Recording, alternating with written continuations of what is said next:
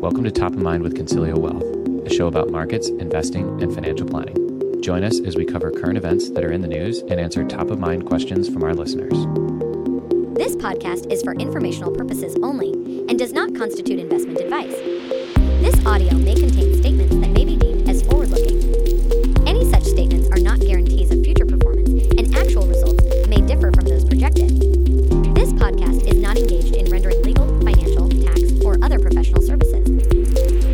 Welcome, everyone, to episode 19, a special episode of Top of Mind. We are covering Silicon Valley Bank today, and we're we are recording this on Monday, March 13th. It is 11:21 in the morning. A lot of news has happened over the weekend. Uh, we recorded episode 18 on Friday, right as this news was breaking. Over the weekend, a lot of uh, things have developed. Uh, we posted that episode today. So, today at 5 a.m., that hit all of your devices, and we're recording an update now, uh, which will go live either later today or tomorrow. So, uh, we just thought that we would give a high level summary for what's going on, um, why is it happening, what's the impact to you as a client of Consilio, or really kind of anyone out there, and then what potentially happens next. I'm joined as always by Hao Dang, our uh, Chief Explanation Officer here at Consilio. CEO. Who's going to help us. Yep, that's right. Who's going to help us break down what is going on? So, where should we start? Gosh, okay, I'll just kick off with this. This weekend, the second and third largest bank failure, failures in the United States happened. Uh, the first being Washington Mutual back in 2008, which was right at the start of the great financial crisis. Silicon Valley Bank was the second largest bank failure, and Signature Bank uh, was the third largest bank failure. So let me pause there. Hao? Why don't you give us a summary for just what happened over the weekend, and uh, and we'll, we'll we'll go from there. Yeah, well, good seeing you, Chris. I hopefully the next time we see each other, it's going to be under funner circumstances. But the emergency pod has to has to go through. So let's start with Silvergate because I think they're the first shoe to drop. So everyone, um, at least from what I'm getting from the headlines, feels like it was uh, Signature Bank. It was um, Silicon Valley Bank. All these S name banks is really fumbling with me. Yeah. Um, Silicon Valley Bank is essentially the the second bank to fail in this, I guess, the higher rate regime. Um, but it was first Silvergate. Their exposures were mostly with crypto, so they were taking assets from, let's say, Bitcoin or or Do- Dogecoin or whatever coin people thought they had value behind, and they stored it with Silvergate. And Silvergate did pretty well through 2020 and 2021 for the most part um, by doing this because they were really one of the few banks, along with Signature Bank, which is the th- I guess the third shoe to drop, that they would do business with crypto exchanges or essentially be the hub for crypto traders or investors. I don't know what you call them. Um, crypto broke people. I don't. I don't know how, No. how there's any value there. So since there's no value behind it, all this business that they've been doing, and with the the collapse of crypto in the last three or four months, where they're experiencing essentially what's a bank run, but they lost value of their their collateralized assets, so they they can't stand on their own two feet anymore. So that was the first bank. The second bank was uh, the one from Friday, Silicon Valley Bank, SVB. They they catered specifically to startups, and startups have been pretty cash starved, right? We're not talking about established businesses that have a war chest of of money like uh, Apple, right? Or you know they're maybe not even profitable, so they're relying on venture capital you know, in lump sums that are parked at the bank, right? So if you got a Series A, Series B, C, D, E, F um, round funding, you're taking that, let's say, multiple millions of dollars and parking in the bank to operate, to, to stay in business. So you use that for payroll, you use that for leases, you, you use that for any subscription services, right? A lot of these companies use SaaS or other types of um, technology cloud cloud storage, right? Mm-hmm.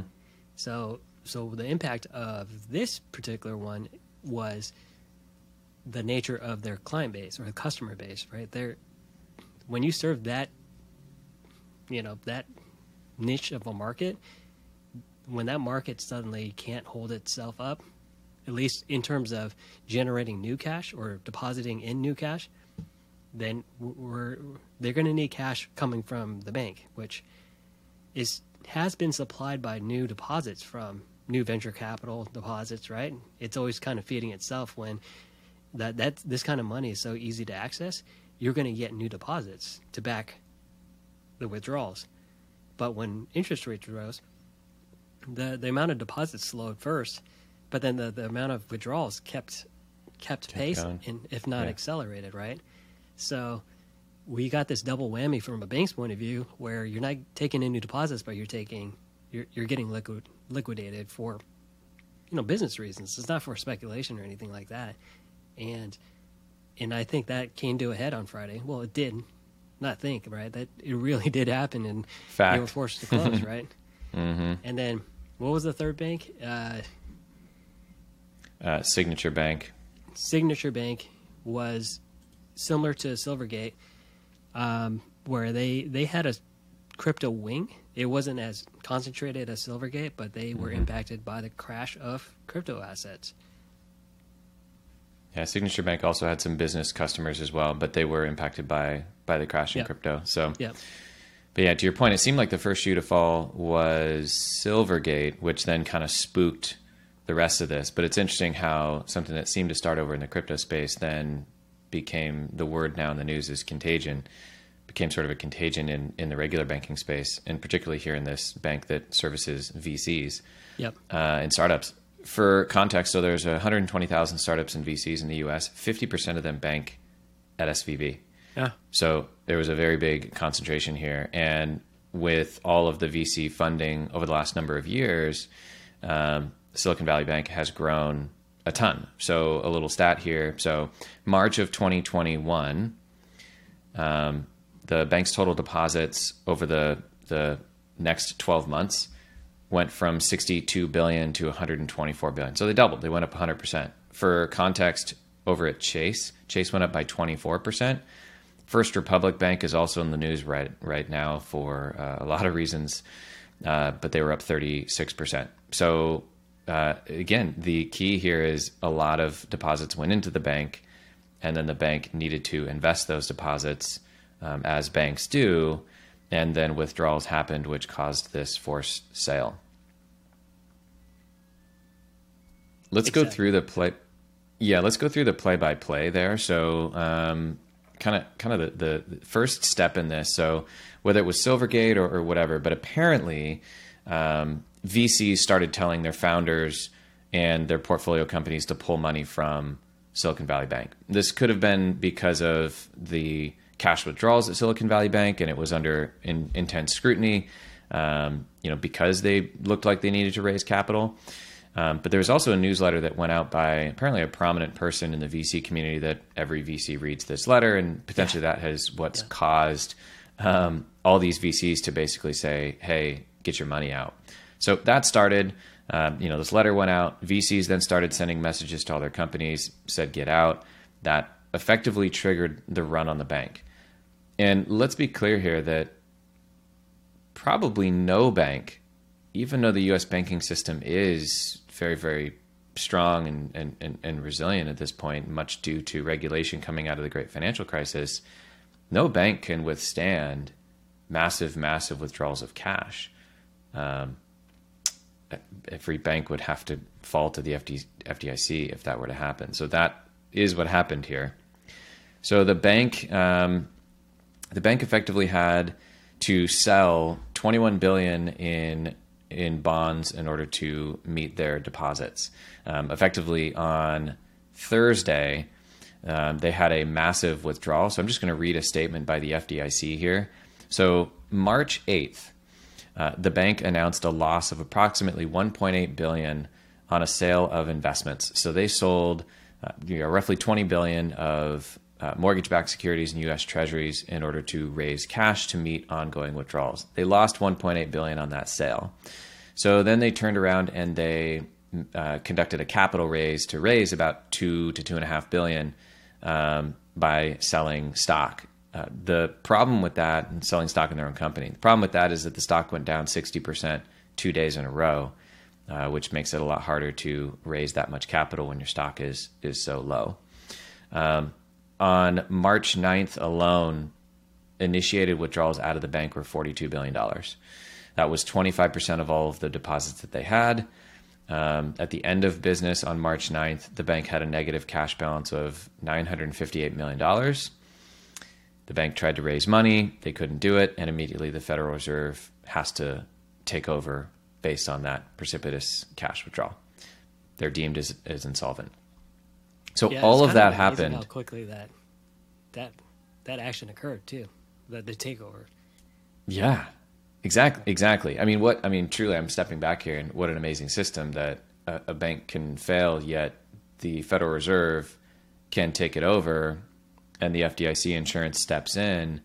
Um, they initially said, "Hey, if you have 250 in the bank or less, you know, you're good," and then you're going to get a note that when we ultimately sell the assets, you'll get whatever your cut is back. This is a bank that the vast majority of deposits were well over two hundred fifty thousand dollars. This is a business bank. There's millions and millions of dollars of cash sitting there, um, and so that could have caused huge, huge fallout. And so the Federal Reserve ended up coming in and saying, "We'll back all of it." Um, and to be clear, this was a a a backing of the deposits. The shareholders are not getting anything. The bondholders are not getting anything, and the executive management has been removed. Um, so this is not necessarily the bank bailout of years ago. Um, people got fired. shareholders don't have anything, but the deposits, you know, the businesses that just chose to store their cash there, and they weren't doing anything wrong, those people will be made whole. Yeah, I think Chris brings up this very novel point is the Silicon Valley Bank was allowed to fail. It did fail. So stockholders lost everything, equity holders lost everything. Um, certain debt holders or liabilities will not be made whole, but that's kind of the position that investing in a debt security can happen, right? Sometimes, sometimes uh, loanees, I guess, fail to pay their debts, and that's the risk. So the government did not bail out the bank. I, I think we have to be really clear on that. They bailed out the depositors, mm-hmm. and I think that's a really, really important distinction. It's also worth noting that over the weekend, more than 100 venture capital firms signed a statement saying that they would continue to work with Silicon Valley Bank, provided that the bank was sold to another entity. And so, you know, effectively, the the point of confidence there was, hey, this isn't the bank's fault. The bank didn't trigger the run. The run happened, and then you know once that happens, the bank just goes insolvent. So it wasn't that the bank was doing bad things necessarily. Um, this statement was started by General Catalyst, who's a, a pretty well-known VC down in the, the Bay Area. But Sequoia, Kleiner Perkins also signed this. These are quite well-known um, VCs as well as many, many more. The General Catalyst CEO came out and he said, "The run on the bank was an unintended consequence of many investors trying to do the right thing for their own portfolio companies. Panic wasn't the way to handle it." Yeah. So- well, from, from the company's point of view, is you got to make payroll, and if you hear even a whiff of a bank run, you have you to preserve your company. You have to be first to withdraw. hmm And as a bad as an outcome as it's been, the companies that were able to get their money out first had didn't stress about meeting payroll or not, and the ones that didn't um, have limited access to the funds today. And can you operate like that? That's that's a very you can't operate a business without being if you can't pay bills or pay payroll. It's a question here that you might be able to help us understand. So the Federal Reserve came out on Sunday saying that they would fully back deposits, right? So previously they said only 250 and below will depo- will ba- will uh, back, excuse me. They said we'll fully back it, and they're doing a similar thing at Signature Bank uh, as well. And they said, you know, you everybody has access to their money Monday morning, which I haven't heard how that's going. I haven't heard if you just log in, your money's sitting there, or how smooth that's been, but that's what they said would happen. Um, they said, the Federal Reserve said, as a result of, or, or, or part of all this, no losses will be borne by the taxpayer. Do we know how that works at this point, or can you give us some clarity on that if you happen to know? Yeah, I think well, again the the losses by the taxpayers. If we go back to 2008, there were actually zero taxpayer losses. There Yeah. were, was actual gains, right? But the issue is it, it is funded by taxpayer dollars, which they're confident they could get back. So um, let's say you got hundred billion dollars in deposits that you need to honor, but you have hundred billion dollars in assets that have varying levels of liquidity, meaning I could sell some of the stuff tomorrow and get 40 billion, for example, and cover 40 billion, but I got a 60 billion dollar gap, which includes um, stickier assets like real estate or or non-traded assets or or whatever whatever the case is. It, those things take time to liquidate, right? Let's say Silicon Valley Bank owned these buildings. I can't liquidate a building in a day. I got probably Right. multiple years to get out of the the contracts, get out of uh, the lease, and then finally sell it. So that that period, that lag period between liquidating the assets, all completely to pay for the liabilities, I think that's what the the government is covering. Meaning, you got 100 billion here, and potentially 100 percent of it will be drawn down, which is again the that money belongs to the depositors, no one else. The bank doesn't own them, right? Mm-hmm. So what the government was backing was that access to that 100 billion. And then what they have here on this other side is, you know, worth assets that are worth something that it just takes time to sell. And I think that, but that gap between being able to sell those assets and the liquidation of those liabilities, that is, I think that is taxpayer funded. So the statement from the Fed and um, the Treasury saying it doesn't include taxpayer money, yes and no, because the ta- they're confident that the taxpayer will be reimbursed for it. But at the same time, we're staking up our assets to, to back someone else's liability. So, so I think that's a bit misleading from my point of view, because it does have to get funded by someone, and that's us. Right. Yeah. Yeah. Right. Interesting. Yeah, we'll see. So, and what Hao's referring to there is the the TARP program that came out in the financial crisis back in 07, 08. Uh, TARP was the Troubled Asset Relief Program that was uh, essentially a huge blank check to bail out all the big banks and stabilize the the financial system during that time. Uh, the TARP ended up being about a forty billion dollar program, and it ended up returning somewhere around fifty five billion back to taxpayers. So there's like a fifteen billion dollar Yeah. profit with that um, with that whole with that whole program. Well, the anger, I totally understand the anger uh, behind it, where some companies were able to, you know, stay in business. Uh, look at AIG; it's still operating. Um, the difference is there's not going to be a Silicon Valley Bank; it's gone. Mm-hmm. Um, AIG. So yes, that was a bailout, but the other alternative there is financial collapse. Right, and prior to the system, we we let banks close and shutter, and depositors were never made whole. And I'm going back to the um, 30s, 40s, 60s, right, 50s and 60s, where the the role of the FDIC and uh, the Fed, Fed, you know, Federal Reserve, really have been worked out through those decades, right? People had to suffer pretty badly, and I think this is. I made a mention of how quickly the the administrative process went, but I think we've had quite a bit of experience in working it out over the last hundred years. So I want to come back just for a point of clarity. So at Silicon Valley Bank, essentially the bank doubled in a matter of a year, and so then the bank had all these deposits that they needed to invest, and f- banks banks don't hold enough cash and actual cash to meet all their deposits immediately. Uh, you know, if you go into the bank and you ask for enough twenty dollar bills, they'll say we don't actually have those here. For example, right? They need to go Yep. go transfer them. So cash is invested. And so what happened is with all the great VC funding over the last number of, of years has doubled the size of the bank. The bank said, okay, we need to invest some of these funds. And so um, they had at the basically the time of these withdrawals, they only had about 14 billion in actual cash cash.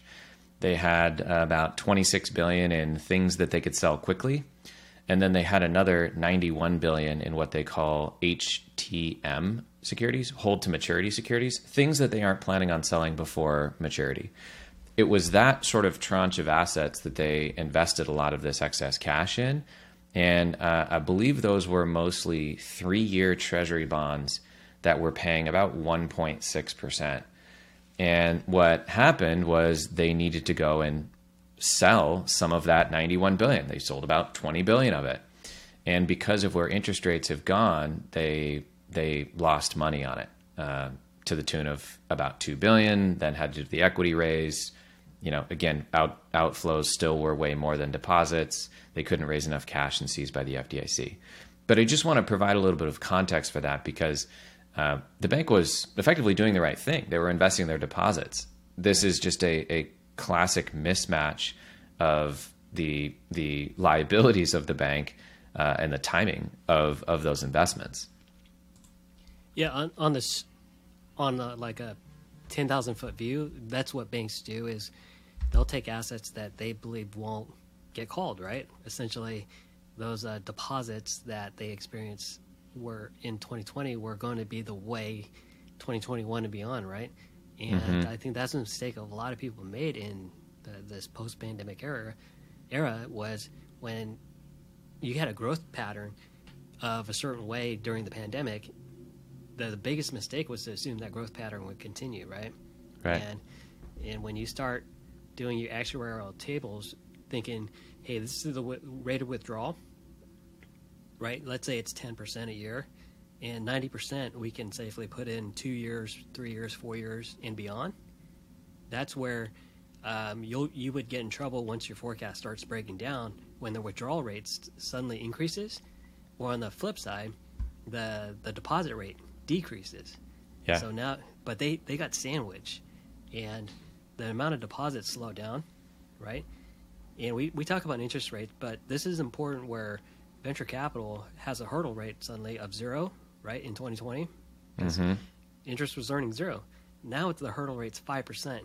Mm-hmm. and when you're talking billions of dollars that 5% versus 0% is incredibly valuable to you as the, the venture capitalist and to start funding these startups that probably have zero path to profitability you're not going to get many investments as you did in 2020 because capital was so much cheaper so, so yeah, this is this is a result yeah. of easy capital and quickly tightening capital. So we're seeing a full market cycle yeah. in a matter of like two years.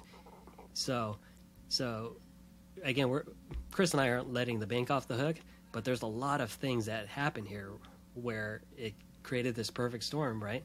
You think about how far behind the the curve the Fed was in 2021, saying uh, inflation was transitory. We're going to keep rates lower because we're not so sure about the economy, right? And then all of a sudden, oh yeah, inflation's here to stay. We're going to jack up rates by 0.75, 0.75, 0.5, and basically hike until something breaks. And I think we got something to break. I posted this on LinkedIn on Friday, and I said the the Fed's been swinging around their cannonball, and I think they finally hit something. Yeah. And, and, and, and that this could be that, right? What exactly you're explaining is, is, you know, they wanted things to slow down. Um, but this particular bank with 50% of its customers in the industry that is getting kind of no funding right now yep. is the exact perfect black swan storm that causes this. I just want to take a moment too and expand on bond rates. I, I, know that we've talked about this before. We talk about this a lot with clients too, and you know, many many of of of well, our clients, but really anyone out there has seen negative returns on their bonds last year. Yep. And uh, this bank also had that issue, right? It's the asset liability mismatch of, well, we need this money maybe in three years, so we're going to invest it at 1.6%. If they didn't have to sell it, they wouldn't have lost money. Yeah. But they had to sell it, so they lost money, and that's that's the issue here. Um, let's imagine that you bought that same bond. I'll keep the math a little easier. You put $100 in a bond, and it was paying you 2%. If you held that bond for 10 years, you'd make $122. Now, today, that same bond's paying 5%. So if you bought that bond $100, 5%, you held that bond for 10 years, you'd make $163. So the total rate of return goes from $122 to $163. The point is, when interest rates go up so much, the bond price must go down in order to compensate because you you're the one holding that 2% bond. So it goes down by 25%. The difference between $163 and $120 is 25%. Um, the longer dated bonds, the greater this fluctuation is. Shorter dated bonds, the lesser the fluctuation. But that's exactly what happened here to the bank is those assets on our balance sheet that they didn't think they needed, that they did need, weren't worth as much as they needed them to be when they sold them. and that is exactly what spiraled. Yeah, because you you use the key term. Uh, they categorize it as held to maturity, and when you sell a CD early, you're taking a penalty. And essentially, that's what they did was um, U.S. Treasury bonds are risk free in the sense that they haven't defaulted, but they're not risk free in terms of interest rate movement. So what Right. Chris described there is an opportunity loss there, because if I were an investor buying Treasury bonds and they were paying five percent, and someone like Silicon Valley was selling it at one point two percent, believe me, I'm going after the five percent bond day in day Right. out. So how they make up for that difference is they're they're discounting the bonds that they're holding by the tune of ten percent below, right? Because their shortfall was uh, two billion on twenty billion dollars in in sales. So that's that's pretty straightforward, easy math. Um, but yeah, if they held to maturity, uh, the issue was they couldn't, right? They had to come up with fresh capital to to feed this beast that had been withdrawing for the last year and a half. Okay, let's shift over to how are our clients impacted? Really, how, how is anybody impacted from this? Yeah, these banks are publicly traded. Uh, the, all the ones we mentioned, in addition to uh, First Republic, right? They all have um, index exposure. Specifically, they have greater exposure in small cap and mid cap value because they are relatively smaller companies.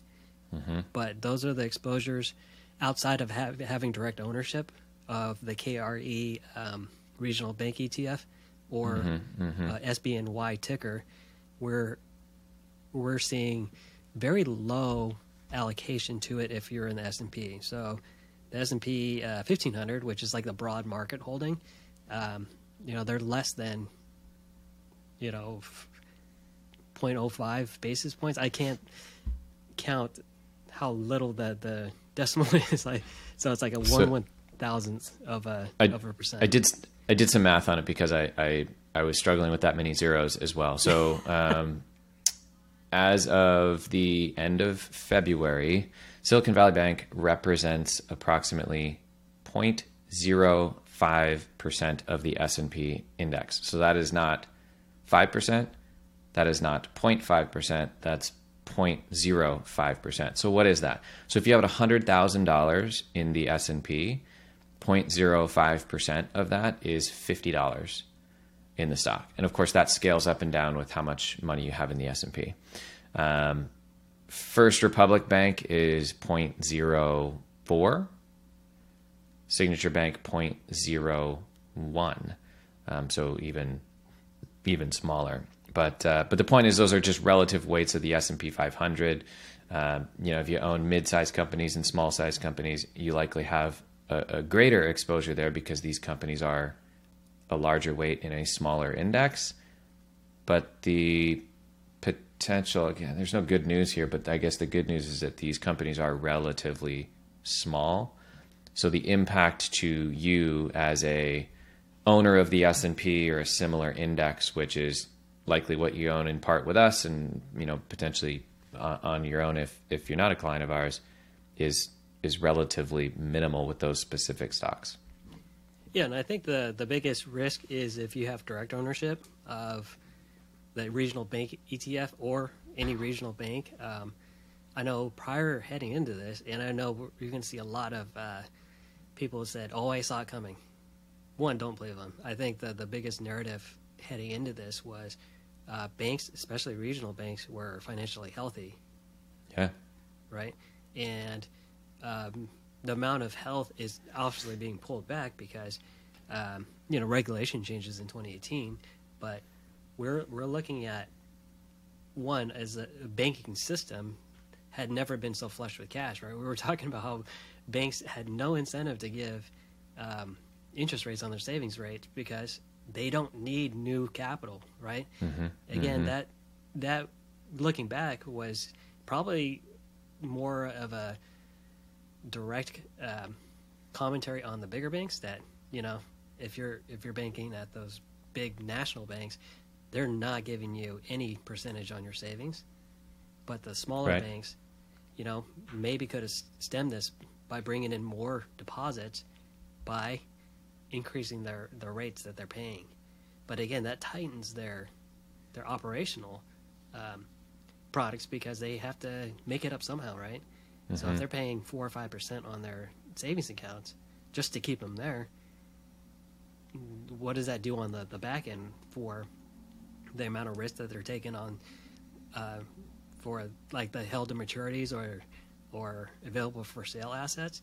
Because you have to clear that five percent, right? You have to be able to pay depositors five percent that you promised them.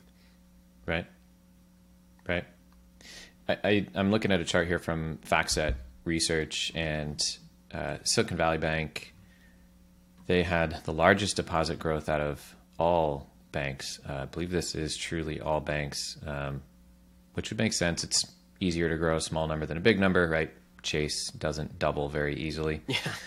Yeah. Um, but because of the unique aspect of many smaller regional banks, you know, they have mid-sized businesses as their relationships, and so that means that the vast majority of the deposits in these banks are over the 250. So you might be thinking like, you know, well, I generally don't keep 250 in cash. I generally invest above and beyond that, right? So then it's invested and diversified, right? Well, you know, if if, if you're a business, you, you might have anywhere from 250 to you know 100 million dollars in that bank.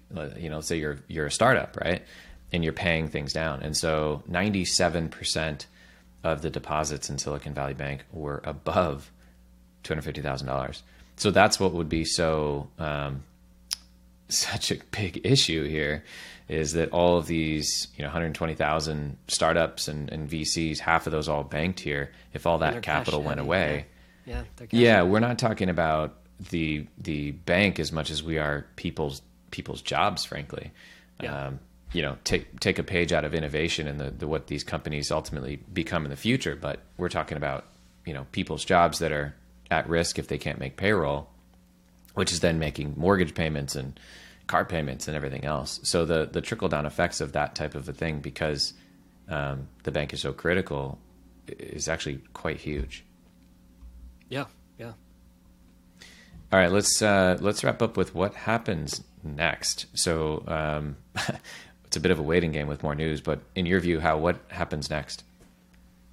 I think we're seeing quite a bit of speculation and confusion, and that's leading to misinformation. Um, I'm seeing money markets being targeted as the next possible run, but that's a very Yeah. different animal here, and that's probably so complex and very difficult to explain the, the reverse repo market that I think that there's always risk in any kind of financial system as as tightly wound as this is, but I think we need to table speculation for right now. It looks like the market is responding pretty positively to uh, the depositor bailout. Mm-hmm. Um, it looks like contagion could be, at least for what the market's pricing in, the contagion could be um, pretty much closed in. I hope. Um, I think I wouldn't be surprised to see a few more banks go down, but if we can keep it to the ones that had assets in such high octane cash needy businesses, then I think Main Street people like you and me, right, who aren't in the tech business, um, we will be able to access our money with no problems, um, without fear of a bank run with the people we bank with, right? So, Yeah. uh, I'm with a credit union. Um, I know credit unions are pretty, pretty tight with who they work with. They don't work with uh, cash needy businesses because of the cash flow needs, right? It's they need a more stable um, round of funding from their depositors, and I think a lot of regionals, right? The regionals are down nine percent today. Um, I want to believe that a lot of it is throwing the baby out with the bathwater because two Yeah. banks fail and all of a sudden the entire banking industry is weak. I I Yeah. find that really hard to believe, especially Midwestern banks who, you know, are seeing a windfall from uh, cost of energy going up, right? And we're, we we had this issue in Texas, Kansas City, uh, where when energy crashed, those banks in those regions failed. It, but it wasn't Bedlam, right? I totally get that that startups in Silicon Valley is the world's economy essentially because that's probably the most expensive place to live. Um, but I think I think it's if it's limited even to the most expensive place in the world, essentially. I, I don't think that contagion, especially with the um, the background of why these banks failed for whatever reason, it's so it's so niche. It's so it doesn't seem like it would be a a broad impact like we saw in the financial crisis, right? Because everyone knows Well- a home. Yeah, I mean, in, in to your point, it is the right move to have confidence and restore confidence in small to mid-sized banks. Otherwise, everybody's just going to go bank at Chase, B of A, And Wells, just get right? bigger, yeah. And they'll just get bigger yeah and so you know competition is is good and when you're a small business you know chase doesn't want to talk to you when you're a huge business chase wants to work with you right and so you know we've gotten a lot of emails from from many of our providers saying you know hey we don't work with silicon valley bank and so but if you're a real startupy startup um, i you know have a couple friends that are in startup startup community Me too. Yep. guess where they bank? Silicon Valley Bank. Yep. So um, it's it's a big deal, but we you know we need these specialized banking assets, and you know hopefully, you know I think unfortunately it will likely get sold to a big bank. You know Goldman will buy them or Chase will buy them or something like this because the FDIC is not going to be in the banking business. They're just going to broker a deal and and sell the bank for its assets. But um, but no, you, you, people need confidence in their small banks. Um, that's an important part of our banking system. Yeah, and I think the stock performance from the KRE ETF, it is, to me, is it's a bit of throwing the baby out with the bathwater. But at the same time, we're most likely seeing or going to see increased regulation on these banks, Yeah, right? Um, at least to the pre 2018 levels, where where everyone should be stress tested, not just the big multinational banks, right? So yeah, I think stress tests are important. Uh, They're a burden on banks. I totally get it, but would you rather have a burden on the bank or a burden on the depositors? I pick the bank ten out of ten times. for sure, for sure. Yeah. All right. Well, um, that's it for our update. We will we'll post again as more things come out. But essentially, what our hope for today was just to break down what happened, maybe a little bit about why did it happen, how are you impacted, and and what potentially happens next. So, um, hope that was helpful for everyone. Hopefully, it's the last we'll- one. What's Hopefully, that? it's the last emergency podcast about banks. Right? We'll see. Hopefully, we don't post again tomorrow. Yeah, yeah. If it is, if we see, if you see in succession on Monday, Tuesday, Wednesday, new episodes, then things are probably broken down pretty bad. Yeah, That's right. Let's hope yeah, it doesn't get there. that's right. All right. Thanks everyone for tuning in. All right. Thank you.